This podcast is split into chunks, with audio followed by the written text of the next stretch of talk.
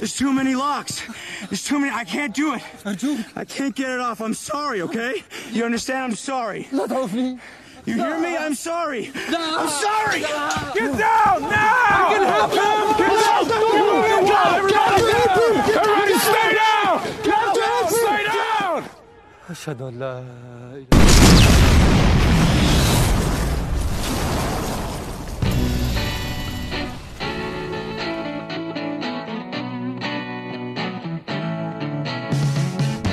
Everybody, welcome back to Real Ripe and Real Rotten. This is a podcast where we look at the highs and lows of your favorite Hollywood celebrities.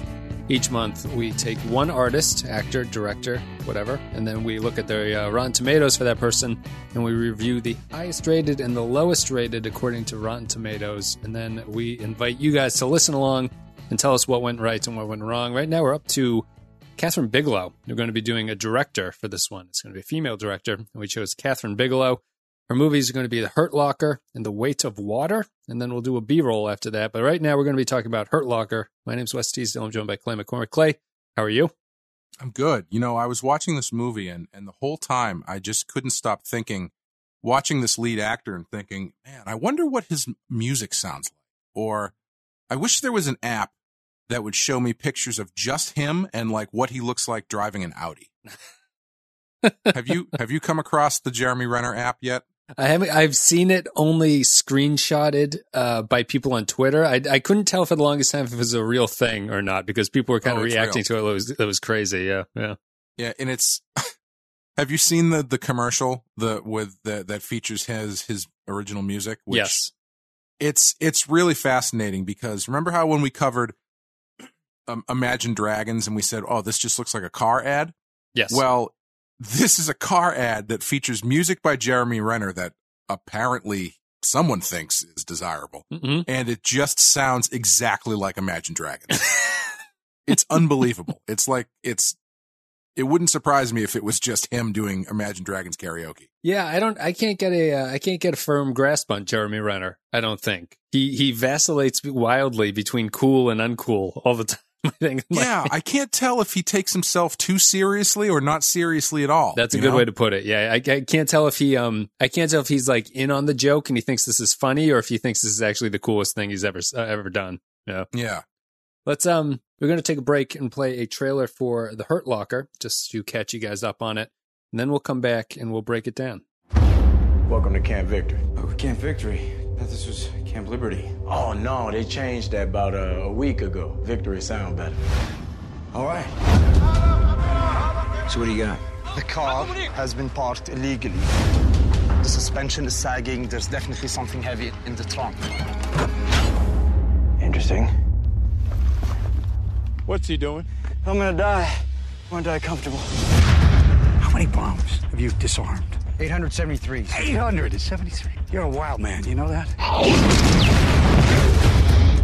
Oh, so bad. Our first time working together. What do you think? I think us working together means I talk to you and you talk to me. You going on a date, Sanborn?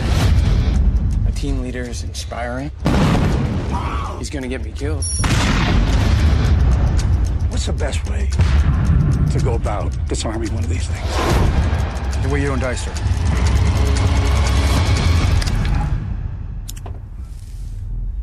That was good. What do we have here? This box is full of stuff that almost killed me. What about this one? Where's this one from, Will? It's my wedding ring. Like I said, stuff that almost killed me. Put down the phone! Burn him! I can't get a shot! I was scared. Yeah? Well, everyone's a coward about something. We're going on a mission. And my job is to keep you safe so we can keep going on missions. It's combat, buddy. Go! Everybody get back! Go, go, You realize every time you suit up, it's life or death. Found something. You roll the dice.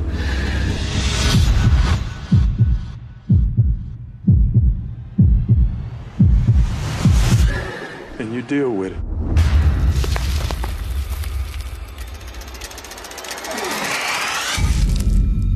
oh, it. All right, so The Hurt Locker came from 2008, although I saw a uh, few sources say 2009 on HBO. It's an American war drama film directed by Kathryn Bigelow, written by Mark Boal. It stars Jeremy Renner, Anthony Mackie, Brian Geraghty, Christian Camargo, Ralph Fiennes, David Morse, and Guy Pearce. Follows an Iraq War explosive ordnance disposal team who are targeted by insurgents and shows their psychological reactions to the stress of combat, which is intolerable to some and addictive to others. Boal, writing the screenplay, drew on his experience during embedded access in the Iraqi war. So, we're talking about Hurt Locker, Clay. You were, you were big on um, Kathryn Bigelow as the selection mm. to do this. Is there a reason you wanted to do that before we get into this uh, specific movie? Um, well, she's uh she's a high profile female director, which uh, at the time, you know, uh, this movie's kind of interesting because when this came out, this had a huge reception. It got nominated. I think it won Best Picture. I think. Yep, the, one Best Picture. it was out, and uh, it was like all of a sudden people on both sides of the equation were like, "Who is this brand new uh, woman director that's come who's, out of nowhere? Who's this young up and coming fifty year old?" yeah, she's been making great movies since like the the late the early '80s. She did Near Dark, which we're gonna do for the B roll. She did Point Fucking Break. Yep. Uh, Thin Blue or Blue Steel with uh, Jamie Lee Curtis. Strangeland. She's been making movies for a long time, and she's a great director. And it's just really interesting how it just exploded into think pieces as though this woman stepped out of nowhere to to uh, uh, be the uh, the hot new thing overnight success. Um, and uh, yeah, I um, I wanted to do the, do this one. Uh, I, I am assuming you're going to at the beginning reclip the clip of me saying I desperately want to do Kathryn Bigelow. of course, yeah. um, but yeah, she she has a really interesting uh swath of movie making over the years where her style changes quite a bit. Um, if you look at Near Dark, even going Near Dark to Point Break, it feels very different as far as what she's doing. And then uh, this movie and Zero Dark Thirty, and I think I haven't seen Detroit, but I'm going to assume it's probably in the same wheelhouse. All have that kind of uh, uh, modern, almost documentary style to it, which I think she uses really effectively in this one. I actually was going to ask you, uh, just getting into it right off the top. Do you think? Do you feel like this style feels dated at all, or do you think it still works? No, I think it still works. Um, I think so too. Yeah, it's it, it's less stylized than something like um, Soderbergh directed. Uh, what is that drug movie? Uh, Traffic. Traffic. Traffic. It feels a little bit more stylized and feels a little bit more dated in sure. in that movie. Uh, a lot, this, lot, more filters in that movie. Yeah, there's a lot of filters, which which obviously affect your mood. Um, I think it holds up here. I think I think it's appropriate for the style and everything. I, I don't I don't feel. Are there a lot of movies around this time that came out with this style? It feels like it's kind of a war movie thing to do, uh, very commonly, and action movies have certainly gone this way uh, in in a lot of ways, and it's easy to do with a lower budget to make movies like this. But I think it works thematically for the material, so I think it's appropriate here, and it doesn't feel bad. Yeah, I think so too. Yeah, it, this this sort of style, um, I feel was born out of the found footage movement that came in the late '90s uh, with your Blair Witches and your uh, I don't know what the next one after that was, but um, Rec, it sort of bled, record or whatever. I like record, yeah, yeah, it sort of bled from. Uh, interestingly enough, it bled from horror movies into more mainstream movies, and it's excuse me, it's uh yeah, they use it a lot in action movies to varying degrees of success. I think the biggest problem with using it in action movies is they decided like, oh well, if we just shake the camera, we don't even have to choreograph a fight scene. Right.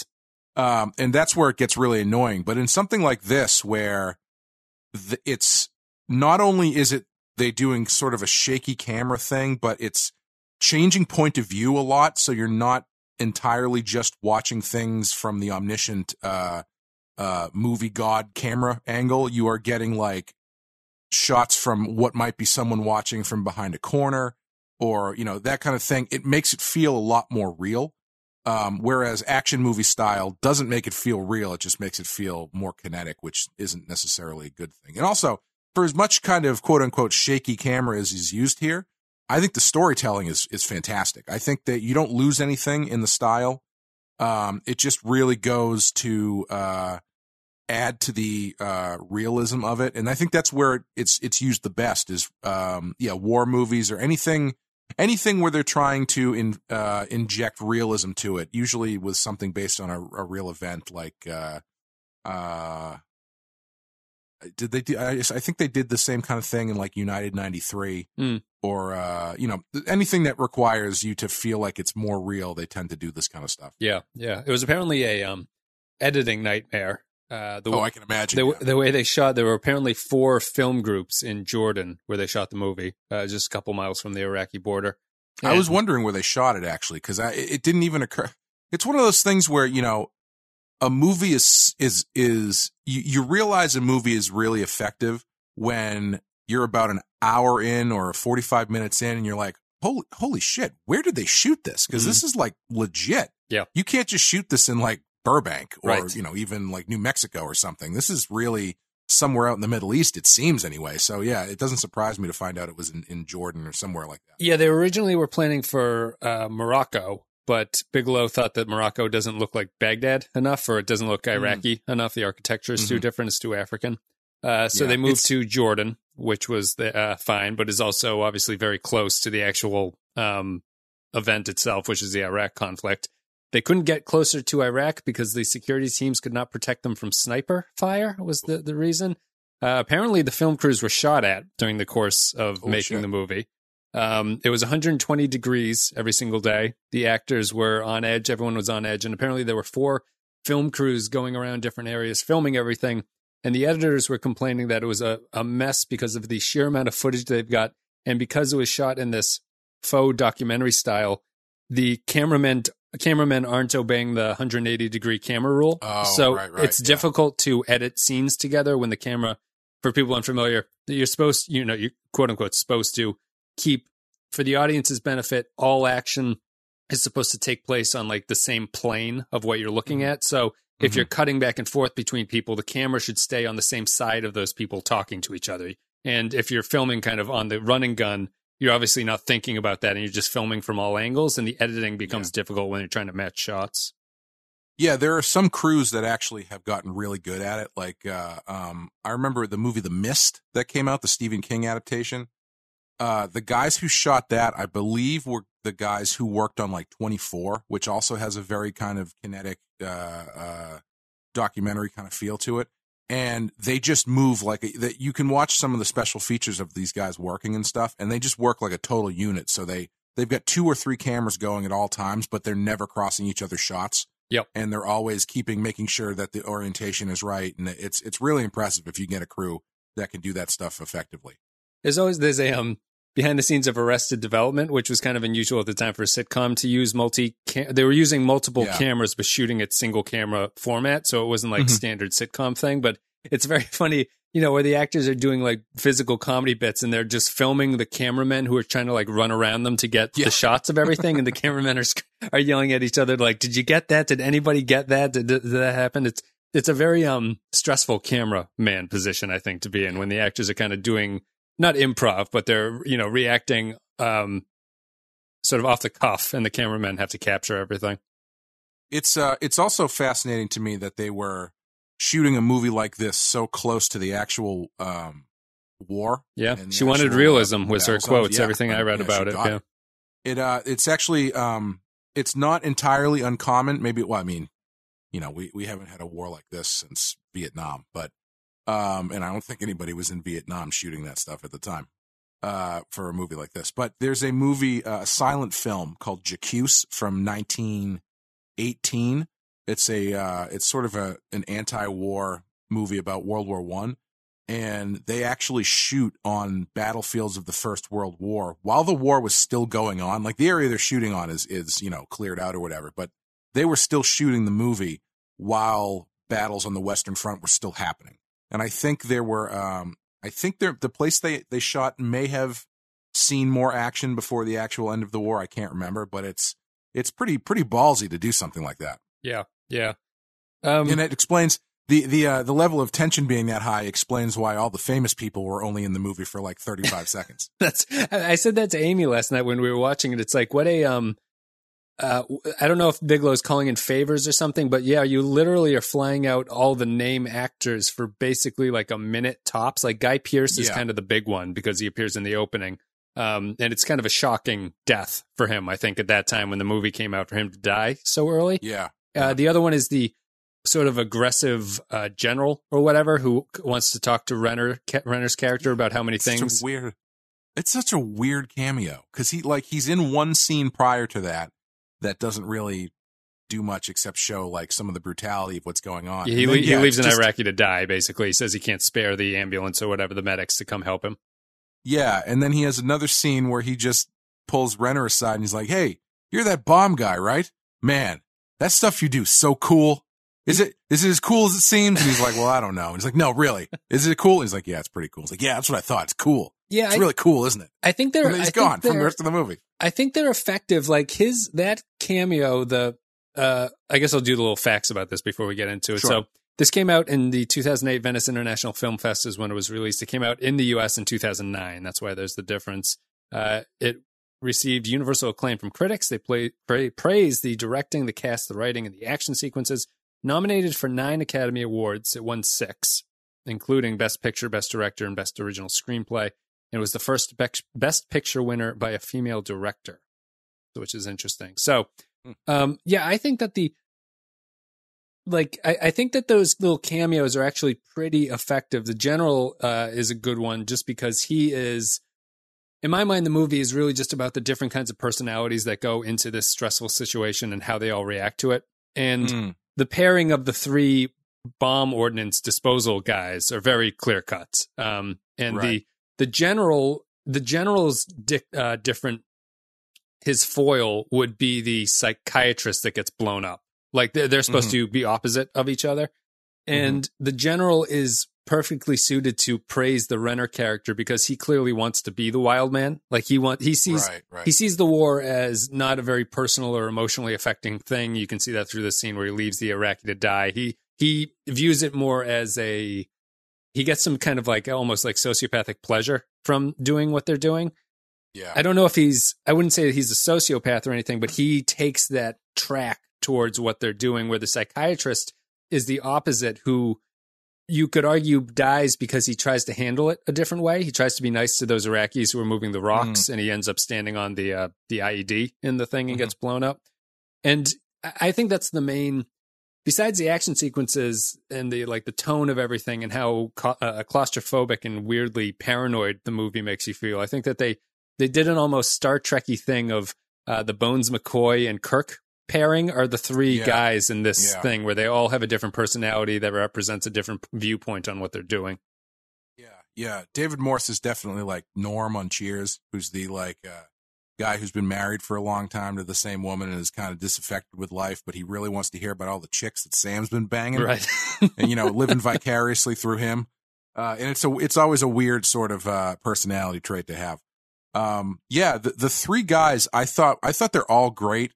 Um, Re- Renner's fine. You know, I, I don't know what to make of him as an actor because he generally doesn't have to do that much. I feel like the stuff he's doing here is is is fairly effective, even though I feel like his character is like I don't know. It, he just seems a little needlessly reckless. Mhm. Um, he very. I think they kind of even him out as it goes. Oddly enough, but when he first shows up, it, it very much feels like he feels like a movie character, where the other two guys feel like more realistic characters. Well, does Um, he? Does the Renner character want to die? Is that, is that the subtext that you read out of this? I between the amount of cigarettes that he smokes, he's the only character I notice in the movie who smokes cigarettes, Uh-huh. and his recklessness right off the bat. It always seems to me that even though he wants to continue with these things, I feel there's some sort of like depression or something mo- motivating him, where he he's almost too good at his job and he can't die despite his best efforts to die. Yeah, And I, I don't think the movie ever comments on that, and it's never any sort of textual thing that the other characters say to him. And I think the the movie actually makes the case more that he is just addicted to the draw of the action, and nothing else really pleases him. But I always get a very um, suicidal death wish from him that's never really commented on by the movie. Yeah, I don't know if I would go so far as to say death wish. Although I don't know, maybe you could because I I think a little bit of character building that works really well. It actually works better for me than some of the more uh, flashy stuff they do in that first scene or the second scene. Is when uh, Anthony Mackie is showing him where he's bunking up, and he uh, Renner pulls the plywood off the wall. Yeah, and they put they put a plywood to stop mortars from coming through the window. Yeah, Yeah, and he puts his bed directly in front of the window because he likes the sunlight. And and Mackie's just like Jesus Christ. Uh, but it, but his his uh, it's less of a death wish thing and more of like a uh, well, it's not going to stop anything anyway. Like a mortar's going to go right through this place or what. You know, it's like it's it's it's an understanding of the uh, the idea that as soon as you get as soon as you get there, you are already dead that kind of that kind of thing. So why even bother trying to uh, to worry about it? sure. So Um, so is Renner's character lying at the end when he says that the best way to go about my job is to not think about things like that? See, I. I, I question that because I think he's lying there because I think he does think about these things and he is I don't know like I, I I guess this would be the question that you can respond however you want is Renner the Renner character here is maybe one of my least likable heroes of any movie I Mhm. think he's I think he's like thoroughly unlikable uh, just from Yeah, how yeah. he handles his business to his point of view to the way that he treats his family at the very end Mhm. um but I don't know how you feel about him like that. I, I think he's sort of like a disgusting person. That's I don't. The movie is maybe commenting on like taking down the kind of hero trope and showing like the different kinds of characters that can fit the soldier mold and everything like that. But I always I always find that the movie's fairly effective just because I don't like that character so much that it almost yeah. even impacts how I feel about watching the movie because I find him so hard to watch as that person sometimes. Yeah, he's definitely not someone to be idolized, which is which makes that scene with the general kind of interesting. Because yeah, he is. Uh, I I I don't know if I would go so far as to say sociopath, but maybe. Um, he's he is very unlikable, and he's uh, his actions in the movie are even though they they get things done, they are extremely reckless and put a lot of people in danger. Right. And even at the end, uh, gets Eldridge, the third guy there, gets him shot in in the leg. And I mean, I guess you could argue that that was good for him, but I mean, in the in the grand scheme of things, he he almost gets that guy killed. He uh um he thinks he he th- uh he almost kills that innocent guy that he gets dropped off at the dude's house because he thinks it's the little kid's house Yeah. or something Yeah. and he's he's clearly reckless and it's uh He does that a- annoying thing of not answering his radio ever, which is extremely Yeah. annoying when they're when they're trying to talk to each other because communication is obviously key in their situation. he does not respond. It's kind of it's kind of interesting because some of the stuff that he does, maybe this is what you're talking about as far as like taking down that that hero trope. If you if you put this character in any other action movie, this guy is f- unquestionably the hero of the story.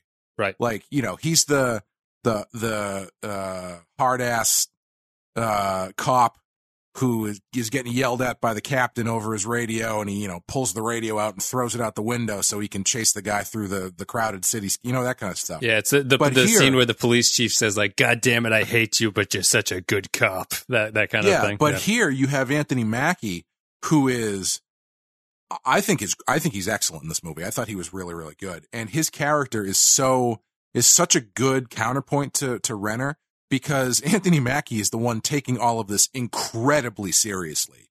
He is He's the well pro. aware. Yeah. What's that? He's the professional of the group. Yeah. Yeah. He is well aware of what's on the line. He's well aware of that lives are at stake, not just his, but everybody else's. And he understands that what Renner is doing is going to get a lot of people killed eventually. Yes, and they his his arc, which is kind of nice, is that uh, it ends with you know they have that scene in the beginning or middle where he talks about he's not sure if he wants to have a kid uh, with his Yeah. girlfriend Yeah. or girl or whatever his wife or whatever she is at that point. But then by the end of it, that's all he wants, which really feeds nicely into his thing of he's the professional who just wants to do the job and go home and doesn't get Yeah. particularly get anything out of it. Uh, it's really just a job for him at that point. And Renner's character is compromising his ability to go home. He's making him work long hours, basically. Yeah.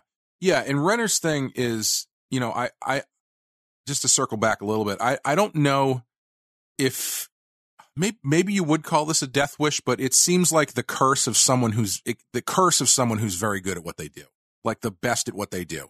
Where it's like it's the uh, uh, the Sir Lancelot problem, where you, your greatest joy would to finally be bested by somebody, Mhm. you know, which is why he keeps all of the the pieces of things that almost killed him. You know, they're just re- reminders of of people that almost got him, kind of thing. Yeah. Um, so I don't know if I if he necessarily has a death wish, but I think uh like let's put it this way. If he had a death wish, he would have got blown up at the end with that guy with the bombs on him. You know, he wouldn't have run away. Right. Yeah.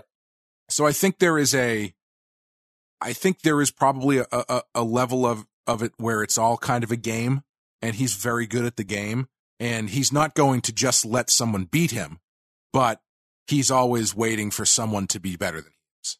Yeah, I think he. I guess if I were to dig into his character, I would say that his death wish is almost like subconscious on some level. Like he's not actively depressed or anything, but he is. I would probably describe him as sociopathic. He seems to Mhm. have little care for other people's emotional states. Sure. Um, yeah. He seems to. He has that like heartbreaking scene with his kid where he's talking about like when you're young you'll love everything, but then eventually when you're older, there's maybe only one or two things that you realize you actually still love. yeah, Um, yeah. and I think that he, just his ability to walk away from his family at the end there shows his kind of, I guess it's, it's almost like an autistical, like unemotional state. He just, he just, he's just a sociopath or psychopath who can't relate to any other people and only gets his drive from this one thing.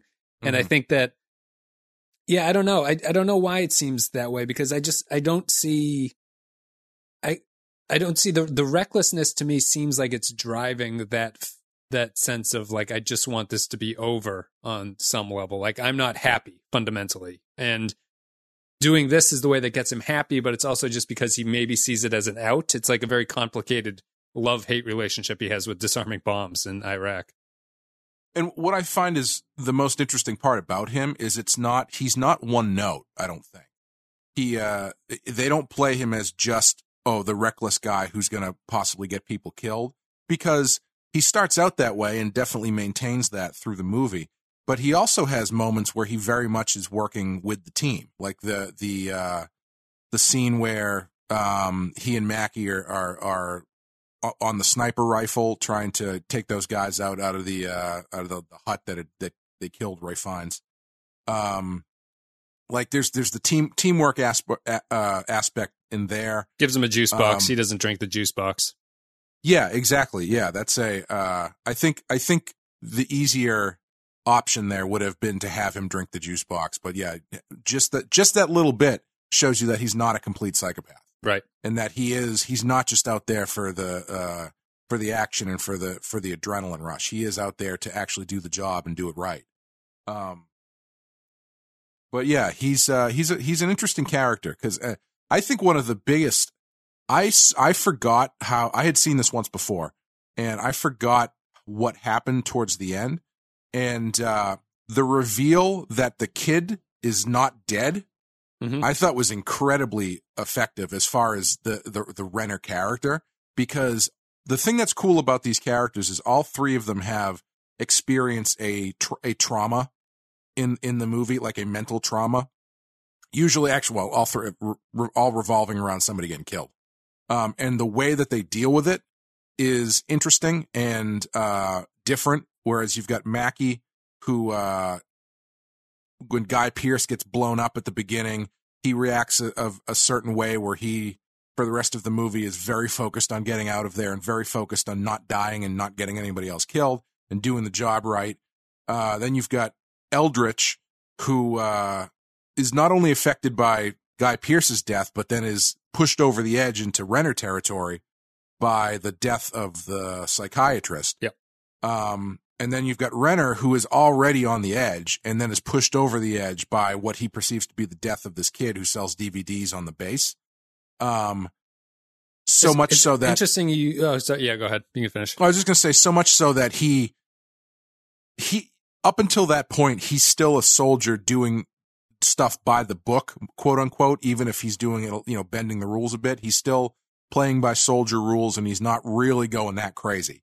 After he thinks this kid has been killed, he, you know, uh hijacks a car and pulls a gun on this guy to get him to drive him out off the base to where he thinks that this kid's from and he ends up busting into a house that is is just some random house and pulling a gun on this guy and his wife and then he's got to truck his way back to the uh to the the base and then on uh the next big job that they're sent on is to investigate this suicide bombing and then you know he takes uh Eldridge and uh Anthony Mackie and convinces them that oh we have to go out by ourselves into this unknown in order to find these guys because they must be right there and that ends up getting Eldridge almost killed. Yep. And then uh, he's he's gone this far off the deep end, and then the next day the kid shows up at the base again, and the look on his face and the way he reacts is just like so well done in that he's completely shaken by it and uh, and doesn't really know how to handle it. I, I thought it was really really cool the way that each one of these had each one of these characters had very different reactions to uh, uh, different sets of trauma. I would um I guess I would argue that I don't think Eldridge becomes the Renner character, or he doesn't move towards that. I always see his arc as, um, I think that there's like these subtle hints of uh, childishness in, in, a lot sure. of ways, like yeah. the way that they when they when they're just kind of screwing around, like they're wrestling each other when they're drinking when they're off time. Uh, he Renner plays soccer with that kid as kind mm. of a thing uh, the juice boxes. The drink, there's no way not to look childish when you're drinking juice boxes. I understand they probably carry those because they're easy to carry around and drink from very easily, yeah. but they yeah. it is a very childish thing to drink from them. And the Eldridge one, he seems to me to be the youthful one in it at first. He he can't handle the trauma as effectively as the other two can. But I think that when he gets shot and sent home is his grand awakening where he he can now he's now confident enough to tell Jeremy Renner like the fuck off, basically. Like like how yeah. dare you do this to me? Like you idiot, what were you thinking?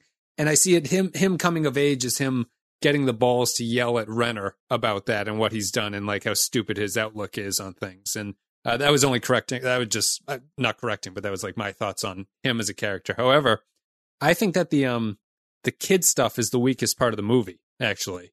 Yeah, because I don't really understand it.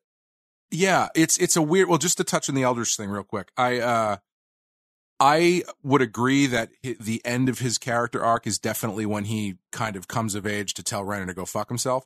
But um, before he gets there, he does enter into you know he starts oh, off sure. as being on the same side as Mackie, where they're like, "This guy's going to get us killed. What are we doing here?" And then when they come to the point where Renner is like, follow me into the basically literal abyss. Eldridge is like, let's do it, man. I'm so ready to go fucking kill some That's people. true. He does. He does leave, and Mackie's the only one who wants to. Or Sanford is the only one who wants to stay back. Yeah. Yeah, but yeah, the kid stuff is is kind of weird because I, I, I, I wrote down in my notes once they once they get into that stuff, uh, like when they find the body and everything. I was I was I wrote. Finally, a a quote unquote plot shows up about an hour into the movie and it's really strange because it does feel it's the the only thing in the movie that feels like a traditional plot um where it's you know it's a motivation I, I outside that, of his job interestingly like he the, before yeah. that they'd all been about the jobs and the kid adds this bit of personal conflict to it that kind of intermingles with the plot yeah and they they get into some stuff where it looks like they're going to tie together the uh uh, the guy who was watching them with the video camera earlier in the movie, and it seems like it's going to get a little bit more movie-ish with the way that like there's going to be a bad guy or something, but that never materializes. And then once the kid t- finds out the kid's not dead, that's just that's just it. It's just over. Yes. I mean, is your is your take of that just that I because I, I wonder if I'm being confused into thinking that that is supposed to be like thematically tied into the the movie's plot overall, eh, or, or more of that it's like saying something about Renner's character because I I don't know what it's saying about Renner's character, and I'm I'm left to believe that I just wonder if it's a statement on like who can tell what's what in war, kind of mm-hmm. like who who knows what the reality is of like of, or if what you're looking at uh, doesn't line up with what's actually going on, which has been hammered home by all the scenes of when they're defusing bombs and they have to keep their eyes on all the bystanders who are standing around them. Like everyone yeah. looks very suspicious when they're just kind of standing around and the bombers blow up the IEDs using cell phones and things like that. So there's this like nothing is what it seems in this war zone. And so does that mm-hmm. mean that anything that Renner believes has to become compromised or potentially not true once he like looks further into it. Yeah, I think it's definitely a way to really lean into the paranoia of what they're of where they are and what they're doing. Um because it it makes something as innocuous as someone selling DVDs look a lot more sinister. Um and then obviously turn out to be just someone selling DVDs as far as we know anyway. Right. Um but yeah, I, there's also an element to it where it's it almost feels like it almost feels like it's we're watching him create this thing in his head. You know, like maybe that's part of it where he is taking this stuff in and assuming there has to be something more sinister behind it. So he then kind of creates this story, uh, which he then acts out on, which involves him going off base and, you know, trying to hunt this person down, which he doesn't even know if this, what he's doing. Right. He's just creating this situation that he has to, uh, has to, uh, inject himself in. And then once it's over, it's over. Well, I always wonder is he doing it to is he doing it to try to normalize his feelings in a way that this is how normal people should feel? Because I I don't like I if the Renner character doesn't really care for his family, I have a hard time understanding why he connects with this kid so much. Sure. And Yeah. to me, like I could understand if he was approaching this kid as a like okay, I realize within me that I'm just kind of like sociopathic in how I'm going about things, but this, like, my chance to kind of redeem humanity is to get revenge for this kid. And Mhm. I don't know if the movie convinces me that that's the case or if I'm even supposed to think that that's what he's doing. Yeah, I um I don't know. Yeah, cuz he's not really he's not really presented as someone who would act on that instinct. That that sort of uh, you know, redemption instinct like that. Um Yeah, I'm not I'm not really sure. That's what's Uh, confusing about it to me with that kid. Yeah. Like, I, I, it, it feels like it's, it should belong in there. I just don't know really what it's saying about the character or if it's like even appropriate for what I think the character should do. Yeah, it almost it almost feels like that story should be given to somebody else. Yeah. Um, the, the kid, the uh, Eldridge kid would seem the most. Yeah, likely. yeah, Eldridge, Eldridge. You know, because I found myself thinking as I was watching this, it almost feels like this should be Anthony Mackie's mov- movie. It should be, uh, or or even Eldridge's movie, but I, uh, but more, probably more Mackie than than Eldridge because Mackie's a more interesting character, and that Renner's character should be more of a peripheral. I don't mean peripheral as in like not in the movie as much, but just like the focus seems like it should be on Mackie and you get to you're seeing what Renner is doing through his point of view, sort of. Right. Um, You're hoping that most of the audience relates to Mackie more than they do to Yeah. Renner. Yeah. exactly, yeah. Um, but it's an interesting. It's a, it. I do find it an interesting choice to take to focus on Renner and make him essentially, like I said, in any other movie, he is the he's John McClane. You know, he's Arnold Schwarzenegger. But in this situation, in a real life, he comes off as just a liability, really. Yeah, I think the I think the character work is um strong and everything on on like a, a technical level. I love the paranoia sense that they give and the Yeah, like the yeah. run and gun guerrilla style really adds to this. There are cameras all around you watching and as they're sort of Mhm. having to scan the rooftops and windows and stuff as they do their jobs, uh you get a good sense of the just the stress of that kind of insur- insurgency warfare that's going Yeah, on. And, yeah. you know, I say that as someone who's never served, and we can actually get into some of the criticism from people who have served of this movie, which is interesting. But it, it's a, I think it just does a really good job of getting that across. And like everyone looks suspicious if you just are Yeah. inclined to think that they are suspicious or if they're just in the wrong area at the wrong time. Yeah, some of the best stuff. I thought some of the best um, tension building stuff was uh, uh, the scene where he's trying to disconnect the car full of bombs, Yeah. Yeah. and you know Anthony Mackie's up on the roof, and he's just watching more and more people come out and start watching, and they're not doing anything. They're just coming out and standing quietly, watching what's going on, and as more and more people start coming out, that creates more and more liability for them as to you know w- which one of these guys has a trigger for this bomb or which one of these guys has a gun or are are they signaling from the minaret down to the guy with the video camera Right, Why what- the what are they waving guy with at? the video camera yeah. you know Yeah. Yeah. um yeah the the one Ties into the when they invade the uh, the bomb making warehouse, they have the camcorder because they're making insurgent videos, obviously. So it ties into the like the insurgents do use the video camera technology. So it's like you're Yes. you're unsure of why this guy has that camera. Yeah. Um, the one thing that I was, I felt was a little bit, uh, well, I don't know. I'll ask you how you feel about this. I, I thought the first scene with Guy Pearce, really great. High tension, really well done. Uh, I thought, I think the overhead shot of, of Renner discovering the, uh, pinwheel of bombs is like an all time great shot. I, that's an awesome shot where he pulls them all out like that. The spider web Um, of bombs, basically. Yeah. I did kind of, and maybe this is why they get into the kid stuff as well. There was a certain point where I found the bombs to have a bit of a diminishing return because it was like, it's like they were sitting down, that, you know, he sat down to write this movie and he goes, all right, the first scene, there's one bomb. The second scene, there's five bombs. The third scene, there's a car with like 15 bombs in it. Yeah. And then later on, there's a guy who's got like 25 bombs strapped. You know, it's like they just kept adding more bombs. Yeah. And it's like one bomb, five bombs, 25 bombs. They're all going to do the same thing, you know, more or less. The Yeah. result is going to be the same. That's true. It's um I guess I I didn't feel diminishing returns maybe. Um I think the I think the movie does a good enough job of selling the tension there uh like outside of the setup of like the bombs getting bigger and bigger and things like that. Like I think they add a little bit of a more personal flair. Like the the guy at the end with the vest full of bombs is Yeah. probably the good like it's a good way to end it just in the sense that Renner uh, has to abandon him, and it seems like it's kind of a humanizing thing for him Mhm, at that mhm. point because it's his final mission before he goes home. I think we don't see him do anything after that.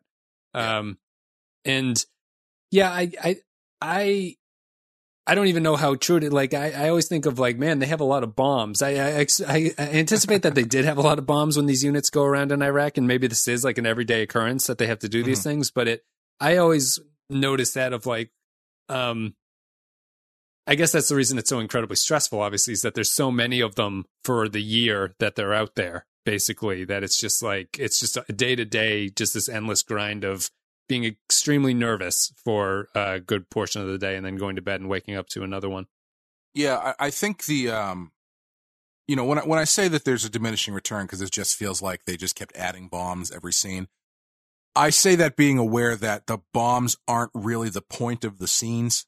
You know, maybe the first one it is, but the as you go on, the stress level isn't from the bomb; it's from the stuff surrounding the bomb. Right. Uh, you know, because like I said, a bomb goes off, the same, it's the same result. You know, it's just that depends on how many people get killed or if nobody gets killed. It's not really the, the stress isn't the stress isn't the bomb. It's the tension building around the situation and in from the environment that they're in. Encapsulated think- by the oh, sorry, encapsulated by when uh they're blowing up the bombs remotely, and Renner's like, "Oh, I forgot my gloves," and he drives down to go get there, and they have that sort of semi-serious conversation about like, you know, these things just blow up by accident all the time. That would be a shame Yeah. if that happened. Yeah, and even when the even when the psychiatrist gets blown up, the, it's not even like a big deal. You know, it's a big deal to Eldridge, but like we see it from inside the the Humvee, and the bomb goes off, and they don't even move in the Yeah. car. Yeah. they just kind of like hang out, and it's like, well, fuck, he got he got hit. He Yeah, got where did that come from? Right. Yeah, but you know, compare that to the first scene with Renner, uh, where you know half of the scene is him holding a gun on a cab driver, Mhm. and the uh, and the tension that's built because of because of that sequence where you know is this guy driving a car full of bombs? Is he about to do this massive thing? Versus you know, I thought that stuff was really well done, and I also liked the line too. Which I don't think I appreciated enough at the time when I watched it the first time was uh, after they drag him away uh, I, Mackie says, "Was he an insurgent?" And Renner's like, "Well, even if he wasn't, he probably is now." Yeah, yeah. I have. A, I guess the um the Iraqi reaction always strikes me. I guess they're just being defiant in the face of the U.S. forces. But I'm, I always wonder about the cab driver. Like, what's he thinking? Like, why why is he doing that? It's it, you know they've they blockaded the street. Uh, Renner pulls a gun on him. He doesn't back away quickly. And I guess it's just to feed into the paranoia of not knowing what's going on. But if if he is innocent, he's making a very strange choice about how he's handling the situation. Yeah, yeah, definitely. Um, Um, the I, I guess the I didn't really have much else outside of the technical outside of um liking just the paranoia and the way that shot and everything like that. And I think that the the actors do a very effective job of um playing soldiers in this. Like I, I feel Yeah. everything feels very right. They did a lot of training with uh, infantry people and, and stuff like that for the movie. Um, yeah, I, I definitely think that uh, uh, if you go back and you watch a lot of older movies before, let's say 1999, um, you can tell that the people in these action movies didn't really do any weapons training. Um, and it, it feels so weird now to see. Like if you go back and you watch Predator, and the Predator is about this, you know, uh, team of uh, top level Yeah. commandos that are weapons experts and blah blah blah blah blah. And every one of them holds the gun like a complete idiot Yeah. because they're they're holding the guns. I I it, it occurred to me why they're doing this at one point. Um, I'm watching. and I'm like, man, Arnold shoots every gun with the the stock under his arm and not like put up against his chest, and he just it just doesn't look right. And I realized the reason he's doing that is because it makes his bicep look huge. Yeah. He flexes when they hold the guns Yeah. like that. Yeah. So I guess you know, I guess it depends what what you're after as far as uh you know the the storytelling you're trying to do. Um, would the but- would the bomb disposal experts have lasted against the predator though, Clay? That's my question Ooh, to you. You know, that brings up a really good question, which is I've asked many times, which is why is it so hard to make a good Predator movie? They've done four of them, and only one of them, arguably two of them, depending on how you feel about Predator 2, Yeah. has been good. It's not rocket science. Well, I mean, actually, they've done six if you count the alien ones. All you got to Yeah, do, yeah. pick a time period and add the Predator. World Have War have you- II. have you World seen War Predators? II with the Predator in it. Slam you- dunk. have you seen- Revolutionary War with the Predator. Pirates. put a put the Predator on a fucking pirate ship at slam dunk. I don't know what uh, mid, medieval England knights versus the Predator. Slam dunk. I don't know why they can't get this right. Yeah, they just want to um That would be fantastic if they did a uh, an Iraq war featuring the fucking Predator. I, you know what? I'm I'm gonna put this in my back pocket. I'm gonna pitch this somewhere and be like, no, it's the Hurt Locker, but instead of bombs, it's the Predator. Anthony and, on and then watch all the money come rolling in. Mackie's on a rooftop spinning around and there's Iraqis everywhere and he just cuts to like a predator on a rooftop with a cell phone. It's just like, my God. Um yeah, I- or Ralph Fiennes. Ralph Fiennes is trying to finagle the the the uh, the 50 caliber, and all of a sudden you see that that triple laser thing on his head. He gets he gets kind of shot like the predator weapon impacts people, where it just goes right through you and just knocks you down and stuff like that. Yeah, getting hit Yeah. by one of those rounds is certainly not uh, an enjoyable experience. I don't, I wouldn't say the um. Have you seen Predators, the newest one? The newest one is the Predator. Oh, just it's just called Predator. Okay. Predators is the one that uh Oh, that's the the alien world where they go to, right? Yeah, that one wasn't bad. But again, it's they're missing what makes Predator good. You know, it's not it's not oh, let's let's go to the Predator homeworld and see what that's like. It's no, it's the Predator versus a very specific group of people. It's and in the newest one it's yeah, it's not it's not great. It's, it just falls into the trap of people like this. They must want more predators in their movie. Yeah. Yeah. Just uh, the the thing is that there's there's the one makes it the most effective, and you can't I stop think him. man, I think we're onto something. I think the Hurt Locker but with the Predator is a great fucking idea. CGI, I'm in. Um, did you have anything else you wanted to talk about with this one, or should we take a break and then go to the final thoughts section of this? Um, that's pretty much it. I liked, uh, I liked how if you if you want to extend your head canon out, you could just re- you could just say that Anthony Mackie and Jeremy Renner are actually playing the Falcon and Hawkeye. Yeah. Yep. Um, and I was thinking about that. I was like, man, yeah, the Falcon is is basically Mackie's character more or less. That's actually kind of interesting. yeah, yeah. Uh, and also just to, uh, another little bit of character work that I thought was surprisingly effective with Renner's character. Um, it- it's interesting with his character because I think it swings really far in both directions where it's like, okay, he's a little bit of a caricature. And then on the other end, it's like maybe a little bit too subtle, but it still works really well. Like the thing with the window is, uh, all of his jokes are incredibly fucking dark. Like it's all like, uh, when he's when he's messing around with the kid and he's like, you know, if you uh, if you if I score if uh, you score if you stop the ball, I'll give you five dollars. But if uh, if I score a goal, I'm gonna cut your fucking head off. And Yeah, then it, the yeah. kid's like, "What?" and then he's like, "Nah, I'm just joking. I'm just I'm just." joking." And he has another joke like that, or you know, previously where it's like a really really dark, quote unquote joke that is it, it is it does it's surprisingly effective at showing you that this guy's got some problems. Yeah, and the same with um, the only conversation we've seen between him and his uh, the mother of his child is they're cooking and he's talking about a mission in Iraq that someone got blown Yeah. up on. So he's he's Yeah. clearly infatuated with that kind of stuff. Yeah, let's um we'll play take a break. We'll play an audio clip from the movie, then we'll come back and we'll give our final thoughts about the Hurt Locker. You know, you love playing with that. You love playing with all your stuffed animals. You love your mommy, your daddy. You like your pajamas. You love everything, don't you? Yeah. But you know what, buddy? As you get older, some of the things that you love might not seem so special anymore. You know, like Jack in the Box. Maybe you realize it's just a piece of tin and a stuffed animal. And the older you get, the fewer things you really love. By the time you get to my age, maybe it's only one or two things.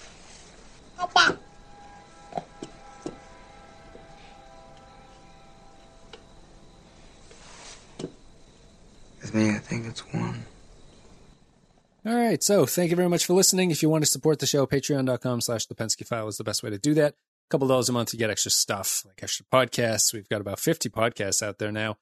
And uh, outside of that, it's a lot of videos, behind the scenes stuff, blah, blah, blah. Patreon.com slash the Penske file if you're interested in supporting We Real Right, do Real Rock. every podcast you can think of.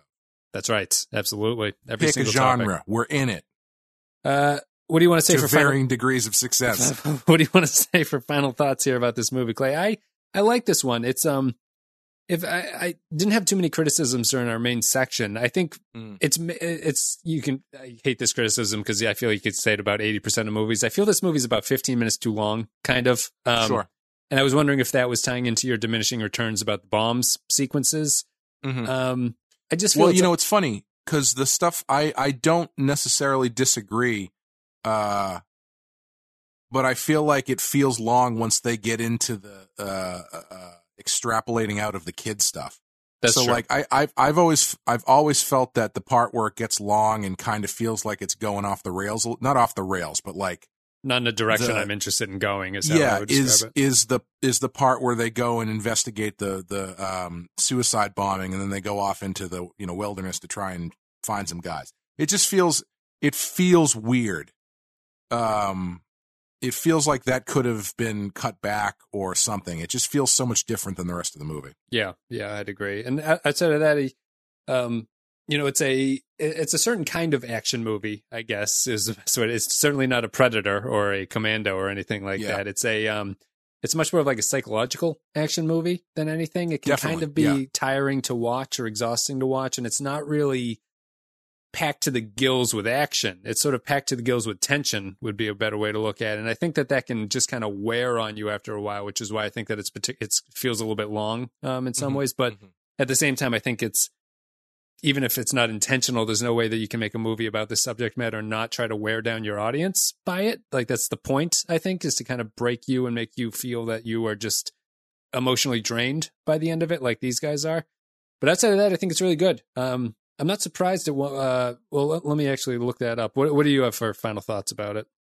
you know it, it's a weird one because i i enjoy it i think it's technically very well done but i don't know if i if it really you know blows me away to use a, a semi-intentional pun Hmm. um i think it's i would call it a i would give it a an an a minus for me where it's like it's it's really well done. Everybody in it's really good. The characters are really interesting but there's just something about it that doesn't grab me the way i think it should.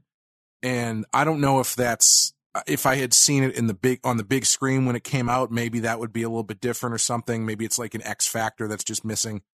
Um but yeah it's good. I would i would recommend it but i'm not gonna it's not one that would be on my like top 10 list of movies i think people absolutely need to see Yeah, this was my third watch of it too. Um, Yeah. and I don't know if it improves with rewatch. Really, Yeah, I, I didn't love it the first time I watched it, and watching it this time, I, I think I appreciated more about it. yeah, I But got even more still, out of it like this time. Yeah, I didn't, I I didn't super remember everything, but as stuff was happening, I remembered it. It was like, oh yeah, oh yeah, then this happens, and it was it wasn't it wasn't really standing out to me. It was just it was kind of essentially how I remembered it. Um, but yeah, there was there was more stuff that stood out, you know, on a smaller level, like character work that I thought was really great. I still think the cameos are really strange. Let's um, uh, I feel I like, like the, the doctor shouldn't the doctor. Don't you think the doctor should have been uh, like somebody famous too? Is he not? I was thinking he kind of isn't that. Um, no, it's not. I always I always think that the psychiatrist is um, who's the guy who married J Lo for a little bit? Oh, Marc uh, Anthony. Marc Marc Anthony. He yeah. he kind of looks like Marc Anthony, but it's he not does, him. Yes. Yeah. Uh, let's um. Here, I'll, I'll you tell me which movie is better when I pair these Sure. side by side: Hurt Locker or Avatar. Um, I mean, I'm gonna uh, anything versus Avatar. I'm going with the other option nine times out of ten. And I'm not just bringing this because Cameron and Bigelow used to be uh, ex or are exes and we're together for a little bit. Hurt Locker or The Blind Side? Do you remember The Blind Side? I never saw it, but I I am aware of it. Uh, This always I'm gonna I'm gonna have to say probably the Hurt Locker. Blind Side is. Uh, I'm going through the 2009 Best Picture nominees. If people are Sure. not sure here, but The Blind Side to me when that came out felt like it was the weird joke nomination that year. Yeah, yeah, It's a comedy about Sandra Bullock being like a mother to a football player. yeah. Based Um, on a true story. yes. but you know, Still, uh, The Hurt Locker or District Nine. Uh, oh, Hurt Locker. I mean, not that I don't like District Nine, but District Nine is like fifty five percent of a good movie. This is a weird year for th- the movies. District Nine was nominated for Best Picture. Yeah, so Hurt Locker or. An Education, if you remember An Education. Uh, well, I mean, everyone needs an education, so I'm going to say definitely stay in school instead of watching The Hurt Locker. But I don't, I don't remember what the movie is about. I don't either, really. It's a coming of age drama based on a screenplay by Nick Hornby. No idea. So Hurt Locker, or let's say, I would imagine that Hurt Locker is aged better than An Education. I will say that. Mhm. Uh, the Hurt Locker or Inglourious Basterds. Ooh, It's the first show competition, I think, that it's run into. yeah, that's a tough. I mean, for me, I'm going Inglourious Basterds. I that that's a movie that I, f- I feel like I like more every time I see it. So that's gonna I'm gonna have to go Inglourious Basterds. Hurt Locker or Precious. You remember Precious? Uh, is that based on the novel Push by Sapphire? Yes. No, yeah, I'm not aware of that movie. Okay. That's the one with the overweight uh, black yeah. I, I I remember it. Uh, that's yeah, I've never seen that one. Uh, I can understand why they would go for that one, maybe. Um, but I, I, I don't know it well enough to to make a, uh, comment on it. I've never seen it. It has not. No one has talked about Precious since 2009. Yeah. So Yeah, it was it was like a big deal for that award season, and then I don't think anybody's ever even brought it up again. Even the joke got old. yes, she was on SNL. She was a host on SNL for when this movie yeah, came out. yeah. I had a blog that was called uh, something something colon based on the novel Push by Sapphire. um, Hurt Locker, but uh, anyway, yeah. Continue. Hurt Locker, or A Serious Man. Uh, ooh, have I seen that? I think I've seen that. I've seen. I a- don't remember- Yeah, is it's that, the Coen. um, it's the Coen movie. The Coen Yeah, brothers. and it. Who the hell's the guy in that? uh, Michael Stuhlbarg. Oh, I'm thinking of a different movie. I'm thinking of a movie with uh, the King's Speech guy. Uh, oh no, this is the Colin, whatever. Colin Firth. Yeah, this is the Yes. um their 60s movie about a Jewish guy whose life falls apart. Yeah, I don't think I saw that one. Okay. I think Coen Brothers is a that's a tough one because they're always going to you know be in the top couple percent no matter what they do, ex- unless you're watching Lady Killers. Yeah. Um. Serious Man is one of my least favorite Coen brother movies. So Yeah. yeah, it's, yeah. It's I. I makes sense that they're there. Not even having seen it, it makes sense that they would be chosen. But uh, I feel like out of all of these ones, it, honestly, it feels like if we're really going. I would say Avatar and Hurt Locker are probably the ones that are the most likely to win. That uh, I would say. Yeah, let, let's finish it and then you'll have your Sure, sure, thoughts. There's two more. So Hurt Locker or Up. Ooh, that's interesting. I feel like they, I feel like it could have gone up. Yeah, I'd Yeah, agree. that's- I I, that's- I I might vote Up over Hurt Locker. Actually, yeah, if only. I mean, I think you've got. uh Well, what's the last one? Up in the Air. Oh yeah. Oh, that was a great movie. I like that movie a lot. Um, I That's the Clooney think- one, uh, Yeah. right? Yeah, it's the Clooney one where he's the downsizer at a company who flies around. Yeah, everywhere. I don't think that one has enough uh, juice behind it to to beat out. Because I was going to say the thing that's interesting about this year is there's a lot of there a lot of them are very unique for uh and and non traditional. It's a good Um, swath of genre this year. Yeah. it's, it's, a sci-fi. They've got a comedy. They've got a uh, animated movie. They've got two animated movies because Up and Avatar are up there. It's got Yeah. a sort of like middle tier um, co- adult comedy and Up in the Air and stuff like that. It's Yeah. got a Coen brothers. A lot a lot of diff, uh, diverse representation. Yeah, yeah. um, you know, in content and in uh, in in creative side. And you've got uh, Quentin Tarantino and James Cameron, who are the two like, Heavy oh, it's probably going to be these guys, you Yeah. ones in there for good, and the Coen brothers for for good measure. Yeah, um, that's tough. That's an interesting year because I like out of all of those movies, I feel like the only ones that would that I would go, oh, that's interesting, are Hurt Locker, Up, and Inglourious Basterds. The rest of them, I you know, I'm exactly the same. I would probably rank them Inglourious Basterds up, and then Hurt Locker would be my third. Yeah. if I was voting that way. but you know i think if you uh not to say that things are these things are based on anything other than quality and i don't know how far politics goes into this if you've got inglourious basterds up and hurt locker um well i guess best film you're already past that because i was going to say it it makes sense if you're if those are your final three you go with the uh first ever female director to win a best acting or a best directing oscar Yep. um, but this is best picture, not best director. So She won. Yeah, she won is- Best Director. Obviously. Yeah, I feel like the for best picture, I feel like the playing field is more or less equal. So yeah, and any of those three, I think would be would make sense to me. All right, that's it for the Hurt Locker. Thank you very much, you guys, for listening. You can support the show at patreon.com slash the Penske file. If you want to give a couple dollars a month, it's much appreciated. Then there's the uh, Star Trek podcast, the music video podcast, everything else keeps rolling. And we're going to be back with The Weight of Water. That is the title of it, right? Sure, I Wait- think so. I think it's the what it is. It's Bigelow's uh, lowest rated The Weight of Water. I think it came out in 2000, if I'm not mistaken. So I've never seen it. Looking forward to it. And then uh, the B roll play, if you want to say what that is.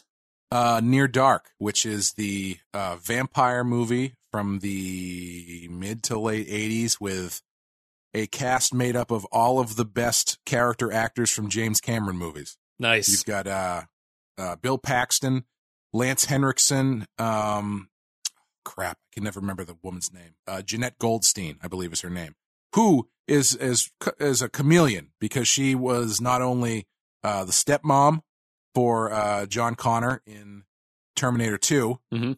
who gets you know who uh, you know kills Xander Berkeley with the knife through the face, but she is also Vasquez from Aliens. So she has quite a, Oh, a range that she can play. Yes. Huh. That's fast. I never realized that's Yeah. the same person. That's crazy. They're totally different. Yeah. They're totally different people in those two movies. Um, yeah. Um, but yeah, it's it's it's really cool because it, it does put uh, these people who are who at the time at least were generally regarded as uh, secondary character actors and puts them at the front, and I, they all do. It's like a scene scene chewing bonanza, which is it's a lot of fun. Good. I haven't seen that one either, so I'm looking forward to getting to it. So we'll be back in a couple weeks with the weight of water, and then the B roll will come after that. Do you have anything you want to say, Clay, before we sign off here? Uh, no, I don't think so. Except I was thinking about Kathryn Bigelow, you know, because I desperately wanted to do her. Mm-hmm. and uh, I, she's really interesting because she hit really hard with uh, um, Hurt Locker, and then of course hit really hard again with Zero Dark Thirty, and then she's I mean she made Detroit a couple years ago, but you don't really hear her in the zeitgeist as much as you did at the time, and I don't know if that's just because she's sort of off the radar now a little bit, or if it's that. Uh, at the time she was sort of regarded, you know, rightly or wrongly, as the the female director, full, you know, cap all capitals with quote, quotes around it because you know there was only one, Yeah. and right. now there are there are so many great ones working. Uh, you, you know, Ava Du- DuVernay and Patty Jenkins and uh, the woman who did The Invitation, which is I don't know if have you ever seen The Invitation? I have. Yeah. Oh, so good. It's good. Um, so yeah, I, I, uh, it's interesting that she hasn't really been on the radar, um, too often. I hope, I hope she does something soon.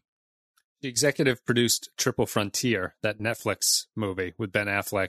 And oh, uh, really? yeah. Yeah. Okay. That makes sense. That's sort of in the same wheelhouse. I hope, I hope the next thing that she does is something that is not just another, you know, uh, Hurt Locker, but this time there's like five guys. Unless unless they want to give her unless they want to give her a Predator movie, and then I'm all for it.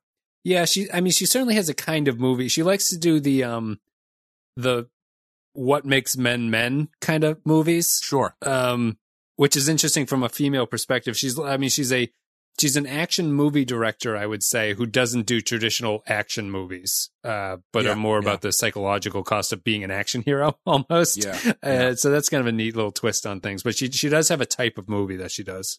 Yeah, it's definitely um they're definitely very heavy on male relationships, which is kind of interesting. And uh, but yeah, the the I feel like you're getting a little bit more out of them than you normally do. Like if you compare something like Point Break to Hobbs and Shaw, which uh, uh you know, Hobbs and Shaw is just like 2 hours of of muscle flexing and calling each other dickhead. Nice, Uh and Point Break is just like, this podcast.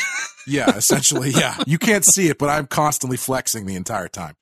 Uh, where Point Break is like, uh, you get into more about the relationship between Patrick Swayze and Keanu Reeves and like the struggle of Keanu Reeves having to turn on him because they've started to become friends and stuff. And it's, Yeah. it's got it's a little bit, you know, I, I hesitate to call it Shakespearean, but it's got that kind of, uh, um, tone to the, to the relationships instead of just like, you know, oh, I can punch harder than you can.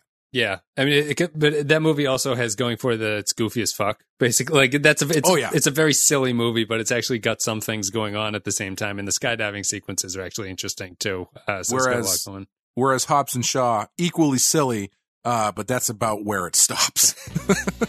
and I say that as someone who enjoyed that movie, but I I know what I'm watching with that one. All right, guys, thank you very much for listening. We're done with the Hurt Locker. We'll be back with the Weight of Water, uh, and I think that'll be it. We'll be moving on our way. So thank you very much for listening, and we'll see you next time.